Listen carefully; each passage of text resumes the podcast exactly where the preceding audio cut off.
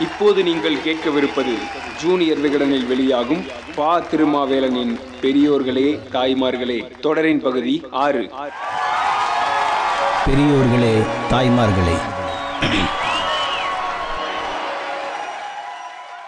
மோடிக்கும் ஓர் ஓட்டு திரு கோடிக்கும் ஓர் ஓட்டு அத்வானிக்கும் ஓர் ஓட்டு அந்தோனிக்கும் ஓர் ஓட்டு சோனியாவுக்கும் ஒரு ஓட்டு சானியாவுக்கும் ஒரு ஓட்டு அழகிரிக்கும் ஒரு ஓட்டு அவருக்கு பிடிக்காத ஸ்டாலினுக்கும் ஒரு ஓட்டு ஜெயலலிதாவுக்கும் ஒரு ஓட்டு அவரால் பதவி பறிக்கப்பட்ட செந்தில் பாலாஜிக்கும் ஒரு ஓட்டு. ஜனநாயகத்தின் முதல் நல்லது இதுதான்.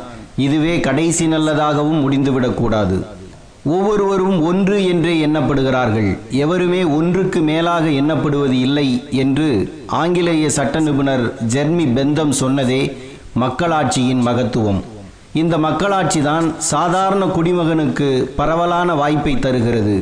எல்லாவிதமான அரசியல் அதிகாரங்களும் மக்களிடமிருந்தே தோன்றுகின்றன என்ற பிரெஞ்சு புரட்சியின் தத்துவமே இதனுடைய அடித்தளம். மகத்தான மக்கள் போராட்டங்களின் மூலமாகத்தான் மக்களாட்சி உலகின் பல்வேறு பாகங்களில் மலர்ந்தது. பரம்பரை பாத்தியதையை வைத்து வாரிசு அடிப்படையில் ஆட்சி கட்டிலை அடைந்த எந்த தகுதியும் இல்லாத தரித்திரங்களையும் இரக்கமற்ற இராணுவ தளபதிகளையும் சர்வநாசம் செய்யும் சர்வாதிகாரிகளையும் அரக்க குணம் படைத்த அதிபர்களையும் அடுத்தவன் மண்ணின் மீதே கண்ணாக இருந்த அந்நிய ஆக்கிரமிப்பாளர்களையும் ஆயுதம் மற்றும் அகிம்சை போராட்டங்களின் மூலமாக வீழ்த்தியே ஜனநாயகம் மலர்ந்துள்ளது. இந்த கொடுங்கோளர்களுக்கு எதிரான போராட்டமே ஜனநாயகத்துக்கான போராட்டமாக மாறியது. ஆட்சியாளர்களுக்கும் மக்களுக்குமான தொடர்பை சமுதாய ஒப்பந்தம் என்றார் ரோம் அரசியல் தத்துவ ஞானி சிசிரோ.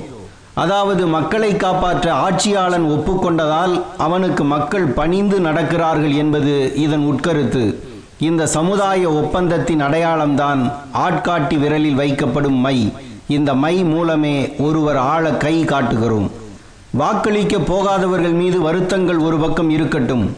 வாக்களித்து வருபவர்கள் முகத்தை பாருங்கள். பூரிப்பும் பெருமிதமும் ஒரே நேரத்தில் முகத்தில் மலரும்.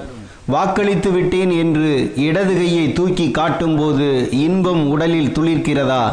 இது சாதாரண மையல்ல வரலாறு வழங்கிய கொடை. உலகளாவிய மனித உரிமைகள் பிரகடனத்தின் பிரிவு இருபத்தி ஒன்று என்ன சொல்கிறது தெரியுமா? ஒவ்வொருவருக்கும் தன் நாட்டின் அரசாங்கத்தில் நேரடியாகவோ தேர்ந்தெடுக்கப்பட்ட பிரதிகள் மூலமோ பங்கெடுத்து கொள்ள உரிமை உண்டு. ஒவ்வொருவருக்கும் தன் நாட்டின் பொது பதவிகளை வகிப்பதற்கு போட்டியிட சம உரிமை உண்டு. மக்களின் விருப்பமே அரசாங்கத்தின் அதிகாரத்துக்கு அடிப்படையாக இருக்க வேண்டும். மக்களின் இந்த விருப்பம் குறிப்பிட்ட கால இடைவெளிகளில் நடைபெறும் முறையான தேர்தல்கள் மூலம் வெளிப்பட வேண்டும். அந்த தேர்தல்கள் அனைவருக்கும் வாக்குரிமை அளிப்பதாக இருப்பதுடன் ரகசிய வாக்குப்பதிவு அல்லது அதுபோன்ற சுதந்திரமாக வாக்களிக்கும் முறைகளில் நடத்தப்படவும் வேண்டும் என்கிறது உலகளாவிய மனித உரிமைகள் பிரகடனம். இந்த உலகளாவிய பிரகடனங்களுக்கு எல்லாம் முன்பே குடவோலை முறையால் மக்களாட்சியை அமல்படுத்தியவர்கள் தமிழர்கள். ஆங்கிலேயர் ஆட்சி இங்கு மலர்ந்ததற்கு பிறகுதான் இங்கு நிர்வாகத்தையும் தேர்தலையும் கற்றுக் கொடுத்தார்கள் என்பதே தவறான வரலாறு. எல்லா நாடாளுமன்றங்களுக்கும் தாய் போன்றது பிரிட்டிஷ் நாடாளுமன்றம் என்பார்கள். சொல்லிக் கொள்ளட்டும் தடுக்க வேண்டாம். பார்ட்லி என்பவர்தான் அமைச்சர்களை கேபினட் என்று சொல்லி அழைத்த முதற் நபர். இப்படி அவர் அழைத்தது ஆயிரத்தி தொள்ளாயிரம் ஆண்டில்தான். ஆயிரத்தி எண்ணூற்றி எழுபத்தி எட்டு வரை பிரைம் மினிஸ்டர் என்ற சொல்லே அங்கு கிடையாது. பெர்லின் உடன்படிக்கையில் தான் முதன் முதலாக பிக்கன்ஸ்டீல்டிங் பெயரை இங்கிலாந்தின் பிரதம அமைச்சர் என்று எழுதினார்கள். ஆனால் இங்கே பிற்கால சோழர்கள் ஆட்சியின் போதே நாடு என்ற சொல் வந்துவிட்டது. சோழர் ஆட்சியில் உடன் கூட்டம் என்ற ஆலோசனை சபை இருந்தது. இதுதான் மந்திரி சபை. இரண்டாம் நந்திவர்மன் என்ற பல்லவ மன்னவன் காலத்தில் மந்திரி மண்டலம் என்ற குழு இருந்துள்ளது. அதேபோல் நமது வரலாற்றில் நடந்த தேர்தல் பற்றிய குறிப்பு ஒன்று இலக்கியத்தில் இருக்கிறது. முதலாம் பராந்தகனின் உத்தரமேரூர் கல்வெட்டு ஆட்சி அமைப்பையும் அதன் பொறுப்பையும் விளக்குகிறது. உத்தரமேரூர் கிராமத்தில் நடந்த தேர்தலில் கிராம சபைக்கு உறுப்பினராகும் தகுதியை உடையவர்கள் பெயரை ஒரு ஓலையில் எழுதி குடத்துக்குள் போடுவார்கள். குடத்தை குலுக்குவார்கள். ஒரு சிறுவனை குடத்துக்குள் கையை விட்டு ஓலையை எடுக்கச் சொல்வார்கள். முப்பது உறுப்பினர்கள் தேவை என்றால் முப்பது ஓலைகள் எடுக்கப்படும். இவர்கள் தேர்ந்தெடுக்கப்பட்டவர்களாக அறிவிக்கப்பட்டார்கள். இதற்குத்தான் குடவோலை முறை என்று பெயர். இத்தகைய மக்களாட்சி பாரம்பரியம் நமக்கும் உண்டு. பதினெட்டு வயதான அனைவருக்கும் வாக்குச்சாவடிக்கு செல்லும் உரிமை இப்போது தரப்பட்டுள்ளது. ஏழை பணக்காரன் என்ற ஏற்றத்தாழ்வு இல்லை ஆண் பெண் என்ற பாலியல் பாகுபாடு இல்லை கிராமத்தான் நகரத்தான் என்ற ஊர் வேறுபாடு இல்லை. எல்லோருக்கும் சமமான ஒரு வாக்கு என்ற உரிமையை அடைவதற்கு பட்ட பாடே பெரிய போராட்டம். ஆயிரத்தி தொள்ளாயிரத்தி இருபதாம் ஆண்டு நடந்த முதல் தேர்தலில் வாக்குரிமை அனைவருக்கும் இல்லை. குறிப்பாக பெண்கள் வாக்களிக்கவே முடியாது. மொத்த இந்தியாவில் 62 லட்சம் பேர் மட்டுமே வாக்காளர்களாக பதிவு செய்யப்பட்டு இருந்தார்கள். மிக மிகச் சிறிய டாக்டர் ராதாகிருஷ்ணன் நகர் தொகுதியிலேயே வாக்காளர் எண்ணிக்கை இன்று இரண்டு லட்சம். இந்த கணக்கோடு ஒப்பிட்டால் மொத்த இந்தியாவுக்கும் 62 லட்சம் பேர் மட்டுமே வாக்காளர் என்பது எவ்வளவு அற்பமான எண்ணிக்கை என்பதை உணர முடியும். மொத்த பிரிட்டிஷ் இந்தியாவின் மக்கள் தொகையில் வாக்காளர்கள் ரெண்டு புள்ளி ஏழு சதவீதம் மட்டுமே அப்போது சேர்க்கப்பட்டு இருந்தார்கள்.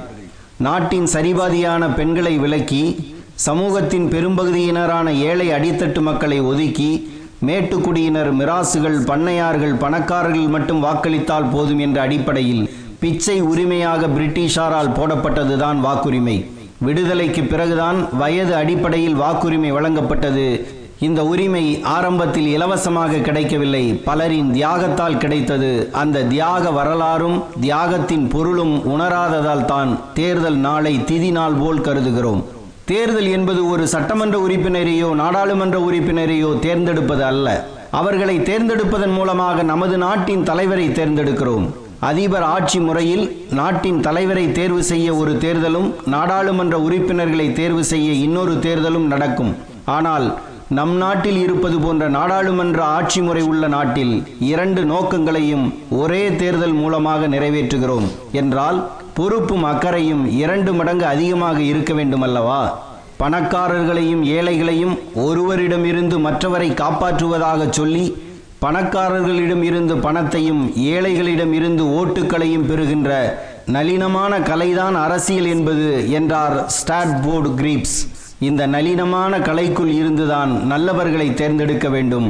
குப்பைகளில் மாணிக்கம் உண்டு. அது எந்த தொட்டியில் கிடக்கிறது என்பதை நாற்றம் பார்க்காமல் தேடுவதுதான் வாக்காளனின் வேலை.